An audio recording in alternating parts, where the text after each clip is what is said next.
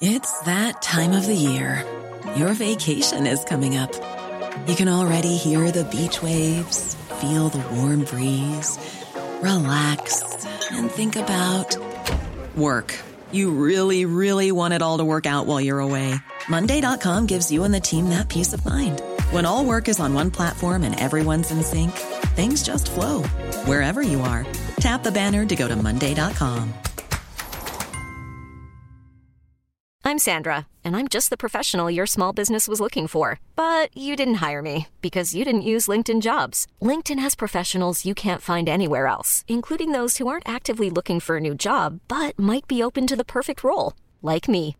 In a given month, over 70% of LinkedIn users don't visit other leading job sites. So if you're not looking on LinkedIn, you'll miss out on great candidates like Sandra. Start hiring professionals like a professional. Post your free job on linkedin.com/achieve today.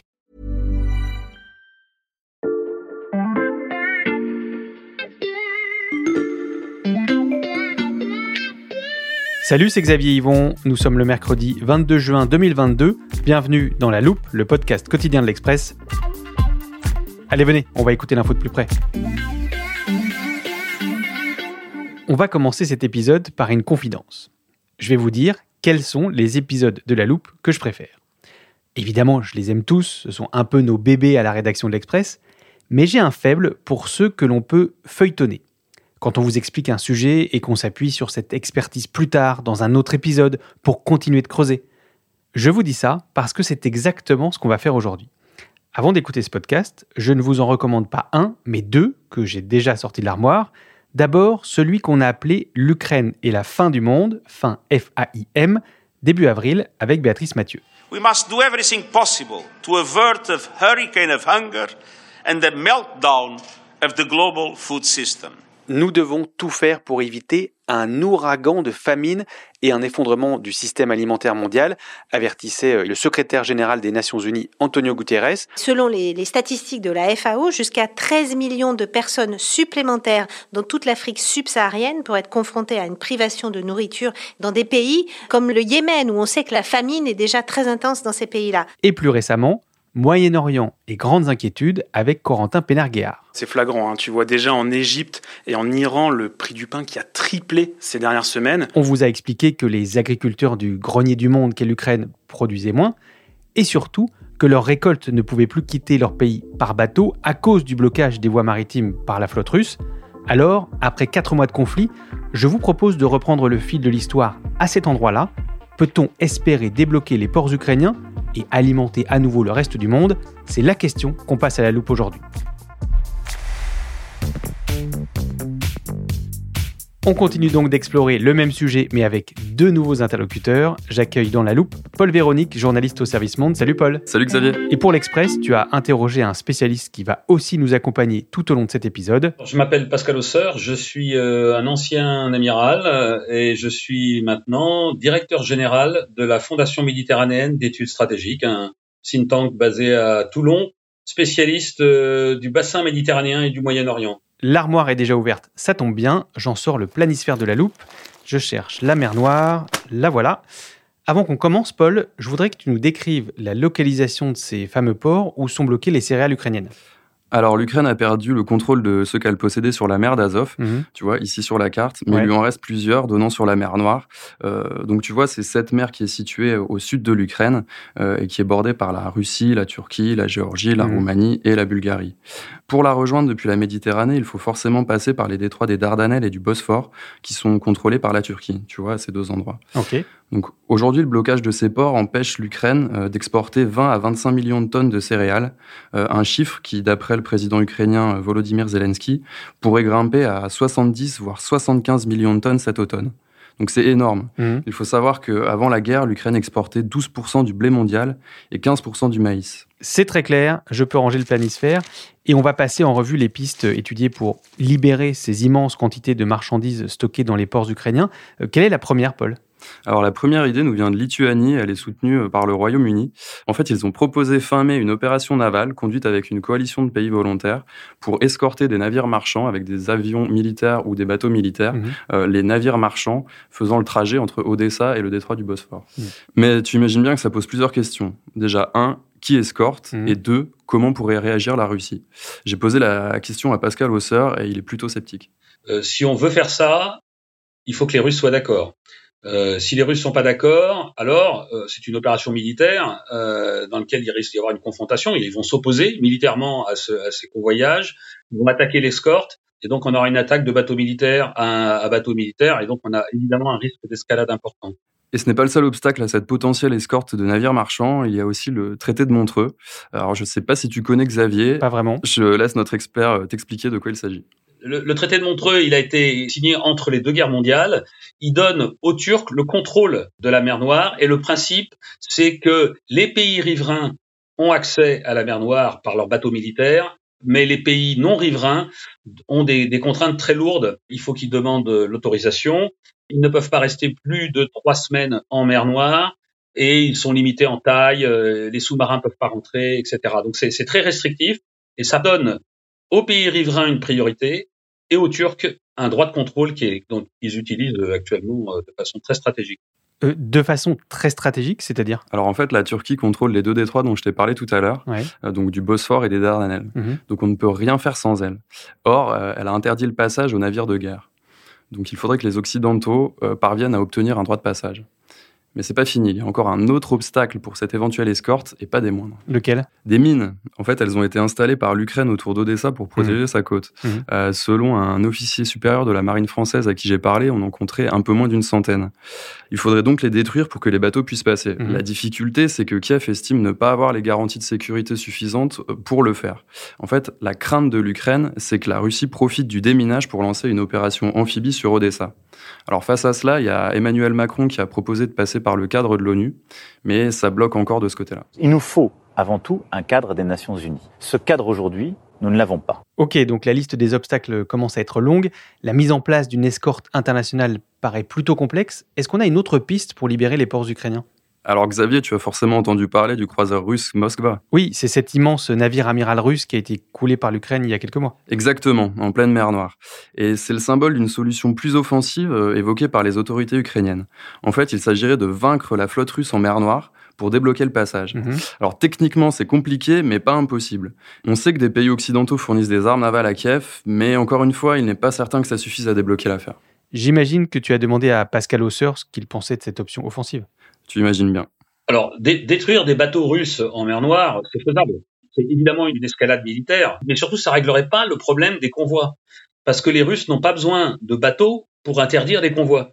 Ils ont suffisamment de missiles euh, basés à terre, ils ont suffisamment d'aviation autour de la mer Noire euh, pour pouvoir bombarder euh, des convois qui voudraient exporter des céréales. Or, si Moscou coule les bateaux qui vont à Odessa, les armateurs n'iront plus et on aura un blocus de facto. Par ailleurs, si elle le décide, la Russie pourrait aussi viser directement les silos à grains. Euh, début juin, par exemple, euh, elle a détruit le deuxième plus grand terminal céréalier d'Ukraine à Mykolaiv. Encore une option de contournement du blocus maritime qui semble compromise. Tu me vois venir, Paul, il est temps de se demander si ces céréales ne peuvent pas plutôt être acheminées par la terre. Alors Xavier, je pense que tu peux ressortir ton planisphère, on va reparler un peu de géographie. Ok, je m'exécute. Tiens, voilà. Ok, on commence ici, à Constanza. Tu en as mhm. probablement déjà entendu parler. Oui. C'est un port roumain, l'un des plus proches d'Ukraine, qui n'avait jamais acheminé de marchandises ukrainiennes jusque-là, mais le fait depuis le début de la guerre.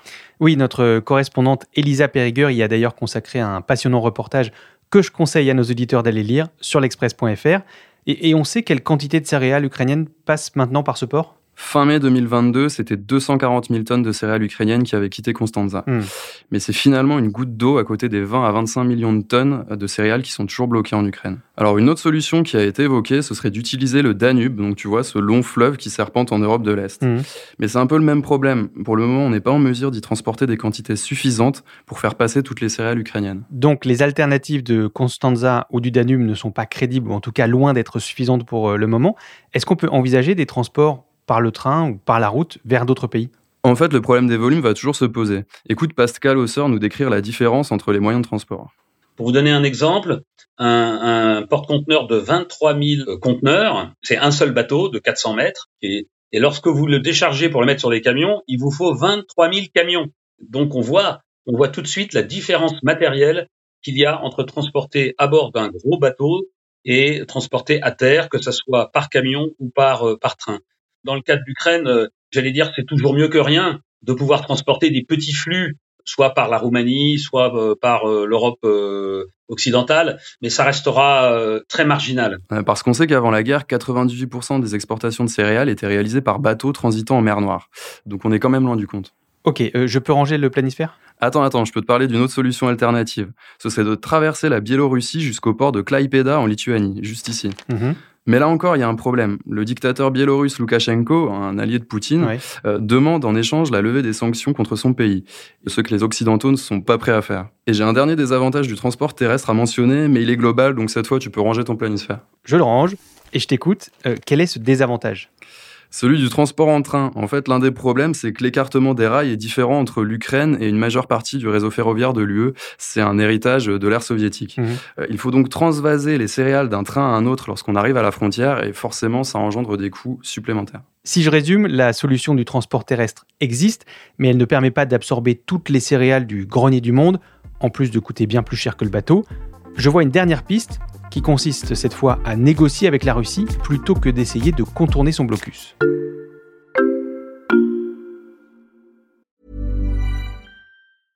Hiring for your small business? If you're not looking for professionals on LinkedIn, you're looking in the wrong place. That's like looking for your car keys in a fish tank. LinkedIn helps you hire professionals you can't find anywhere else, even those who aren't actively searching for a new job but might be open to the perfect role. In a given month, over 70% of LinkedIn users don't even visit other leading job sites. So start looking in the right place. With LinkedIn, you can hire professionals like a professional. Post your free job on linkedin.com slash achieve today.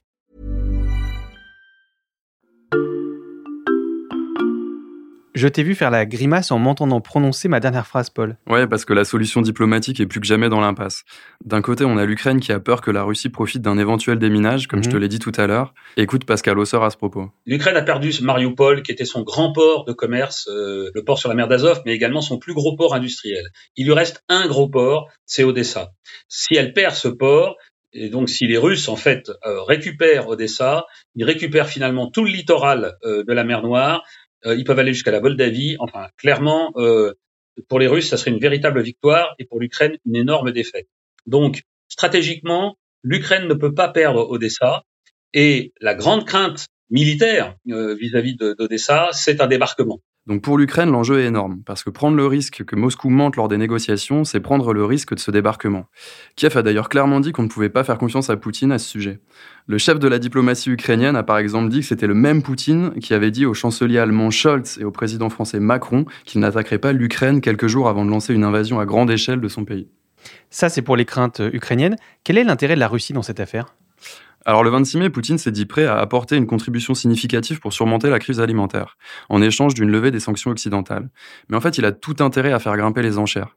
Soit la situation ne se débloque pas et ça ne nuit pas à la Russie qui continue à vendre son blé ainsi que celui qu'elle vole à l'Ukraine par la même occasion, mhm. soit Moscou fait partie d'une solution diplomatique et dans ce cas-là, bah, c'est bon pour son image. Donc, à la question que je posais au début de ce podcast, peut-on espérer libérer les ports ukrainiens ou leur stock de céréales?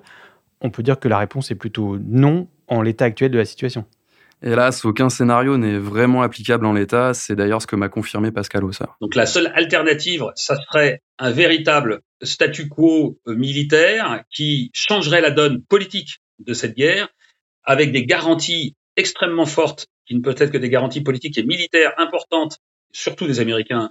Et il y aura une position turque qui sera absolument euh, fondamentale. Erdogan joue un jeu euh, très subtil, mais très ambigu entre les deux parties. Donc, euh, il faudra tenir compte également de la position turque dans, cette, dans cet accord. Le jeu subtil d'Erdogan dans le conflit, en particulier dans ces fameux détroits dont on a parlé, ce sera peut-être la suite de notre série d'épisodes. Merci beaucoup, Paul. Merci à toi, Xavier. Paul Véronique du service Monde de l'Express.